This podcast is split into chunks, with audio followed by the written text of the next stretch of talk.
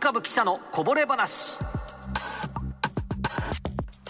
木曜日のこの時間は産経新聞大阪本社文化部の渡辺圭介デスクに新聞記事の裏話やとっておきのこぼれ話を紹介していただきます。スタジオに来てくださいました年内最後のこぼれ話ですね。渡辺さんおはようございます。おはようございます。よろしくお願いいたします。仕事収まるんですかね今日。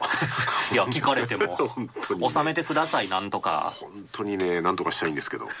なんとかしたいんですけど。今年も1年ありがとうございました。ありがとうございました。さあラストの、あ。えー今日はどんなお話でしょう？23日の土曜日のお紙面とおウェブの方でまた例によって OK 班が変なコラム書いてまして。渡辺さんが担当されてますね。OK 班はい、まあ大晦日の「紅白歌合戦」についてねあの書いてますけれどもおまあそれの楽しみ方というか見方というかほうほうほう。ですね。あのまああの記事の冒頭でも振られてるんですけどまあ本当にいろんな見方があるもので、えー去年のお第73回ではあのカシテロップの書体が変わったというねいや僕もそれ渡辺さんに教えていただいてへえと。いや私が教えてもらってっていうかわしもあのツイッター当時ツイッターでしたけどあのそれへえこんなん見てる人いるんだなって思いましたね。うんまあどう変わったんでした？なんか6年ぶりにユニバーサルデザインの書体あ6年ぶりにまあ書体が変わってなおかつユニバーサルデザインの書体が登場したというね。フォントの名前の前に UD って書いてるものですよね。あのーまあどんな人でも読みやすいようにっていう書体に変わったっていうところなんですけど、まあ、まず何よりこの書体を特定するというのは結構そうですよね。簡単な作業ではないので。よう分かりますよね。パッと字見てフォントが変わった、ねまあ大したもんですよ本当。本当にすごいですよね。あそれなんかタモリクラブでよく聞きました。本当にあった本当に。本当にあった怖い話ってやれば、まあでまあちょっと今年の詩的な楽しみというところで、まあ、8時55分から「まあ、紅白歌合戦」って、えー前半と後半のまあ中断があってですね、ええまあ、その間に5分間の中断ニュースがある。ニュースありますね。でこのアナウンサーを誰が担当するかっていうところですね。そんな注目してる人いてます？あのー私も、まあ、なんで観測を始めたのかよくわからない。観測してたんですか？あのーこれってずっとねもう本当おぼろげな記憶なんですけど、はい。ずっとあの今あの日テレの朝の番組やってる武田真一さんが担当しているイメージはずっと持ってたんですよ、うん確かに。で武田さんがあのーまあえー紅白」の時代の司会を務められた年があって、はい。その時にあ武田さんニュース読まないんだと思ってで観測を始めたんですよ。それがいつのことですか？それがねあれ第何回からだろう？第67回だから平成28年、うん、でだから高瀬さんが担当された年ですね、はい。でその前の年からなんとなく「紅白」は録画はしてたのでずっと。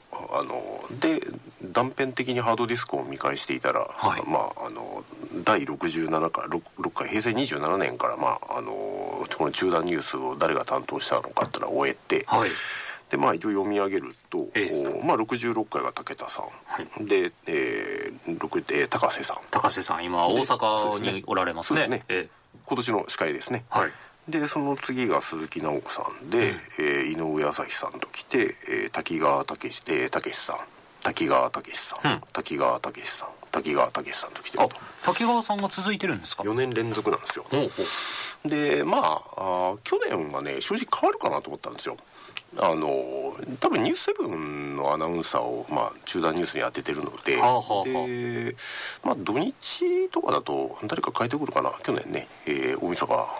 あのことだから変わるかなと思ったんですけど変わらなかったんですよ、今年5年連続出場がかかってると。誰が楽しみにしてるんだろう。滝川アナ5年連続なるか。まあ正直ね、まあ、誰でも言っちゃいいんですけどあのこの「紅白」の振りって結構独特であのよく覚えてるのはあの鈴木さんが担当された年に鈴木さんって今朝一やられてるそうですね。女性の方ですね、はいはい。まあ、その年の司会が、えーうっちゃん。内村さんで、えーあのライフのキャラクターの三ツ矢のあのはいはいはいはい。ところで鈴木直子氏のニュースまで10秒前に振るわけですよね。ありましたねそんなことね。あれはちょっとでまあ当然ねそれを受け止めるわけですよねアナウンサー、はい。ニューススタジオで。でまあニュースはそんなあの、まあ、真面目に伝えなきゃいけないので。しかも尺がカチッと。ですよね。もう秒単位でカチッとしてるもんですから。あれだからよく笑わずによく対応できるなと思って、いやほんまですよね、まあそういうふりをする人もどうなのか。いやもうアナウンサー笑わせようとしてますよね。あれはよくないですね。よくないよくない。でねまあまあ言ったら令和になってからずっと滝川さんで、はい、でじゃあそのまあ振られて冒頭のニュースに応じた表情に切り替わるわけですね。ただあんまり怖そうな顔しとくわけにもいかんでしょ、うん紅白の受けやから。まあ絶妙絶妙というかあの、え本当はあの人たちの心の状態がどうなってるのかすごい気になるんですけど。すごいね心理的な負荷大きいと思いますよ。受けちゃいけないわけですからね。と言ってじゃあ滝川さん冒頭何を伝えたのかと、まあ、会場から祝祭のこのね振りが祝祭会場からの振りがあって、うん。滝川さんが冒頭に何を伝えたのかっていうと、まあ、最初に担当した年に起きたのがゴーン会長のは密出国事件。あはいはい。変装して逃げちゃった。そうですね。で、えーその次の年はもうコロナ禍が始まっていたので、えー新型コロナがこさえたという話でしたね。はい。で、えーその次の年があーまあ多分大雪だったんでしょうね、うんうん。あのまあ警戒してくれと、はい。えー積雪が増えますよと。で、えー去年はあー山形だったと記憶してますがあー土砂崩れかなんかで、えー家が倒壊し、てそうですねご夫婦が、まあ、行方不明になったという、はい。まあこういうニュースをまあ伝えてきてる時にまあなかなかこのね会場からのこのお祝い1年を振り返ろうみたいなところで、まあこういうニュースに応じた顔に切り替わる滝川さんですごいなと。すごいですよね。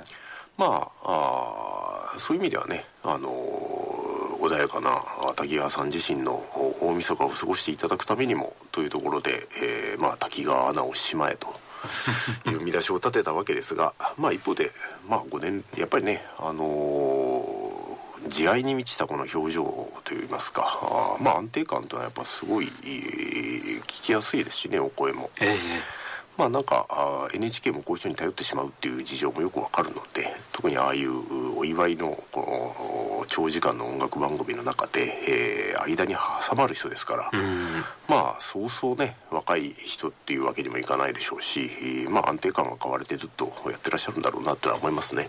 もしも今年滝川さんじゃなかったとしたら私はまあ基本的には本命はまあ滝川さんだと思ってるんですけど、はい。おまあ丸印をつけるとすると高井アナウンサーかああ高井さん。で対抗で、えー、涌田さん。涌田さん。あ涌田さんありますかね。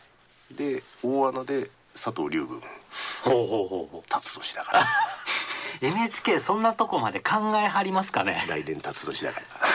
僕はあの佐藤俊吉アナウンサーが出てきてくださると嬉しいなとこれねパッとなんか顔が浮かばない人なんですけど。めっちゃ男前ですよ。伊勢谷友介さんみたいな顔をされてて。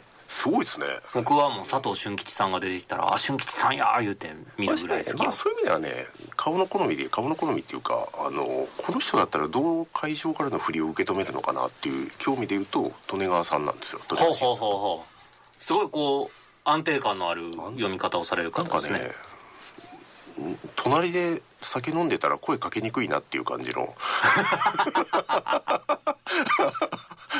確かに。ふ雰囲気を漂わせてるかオーラを。いやかけなくていいんですけどね声をね。そうそうそう。まあこの人だったらその会場からの振りにどう答えるのかと、滝川さんあの利根川さんのこの慈愛の目というものを見てみたいなとは思ってるんですが、うん。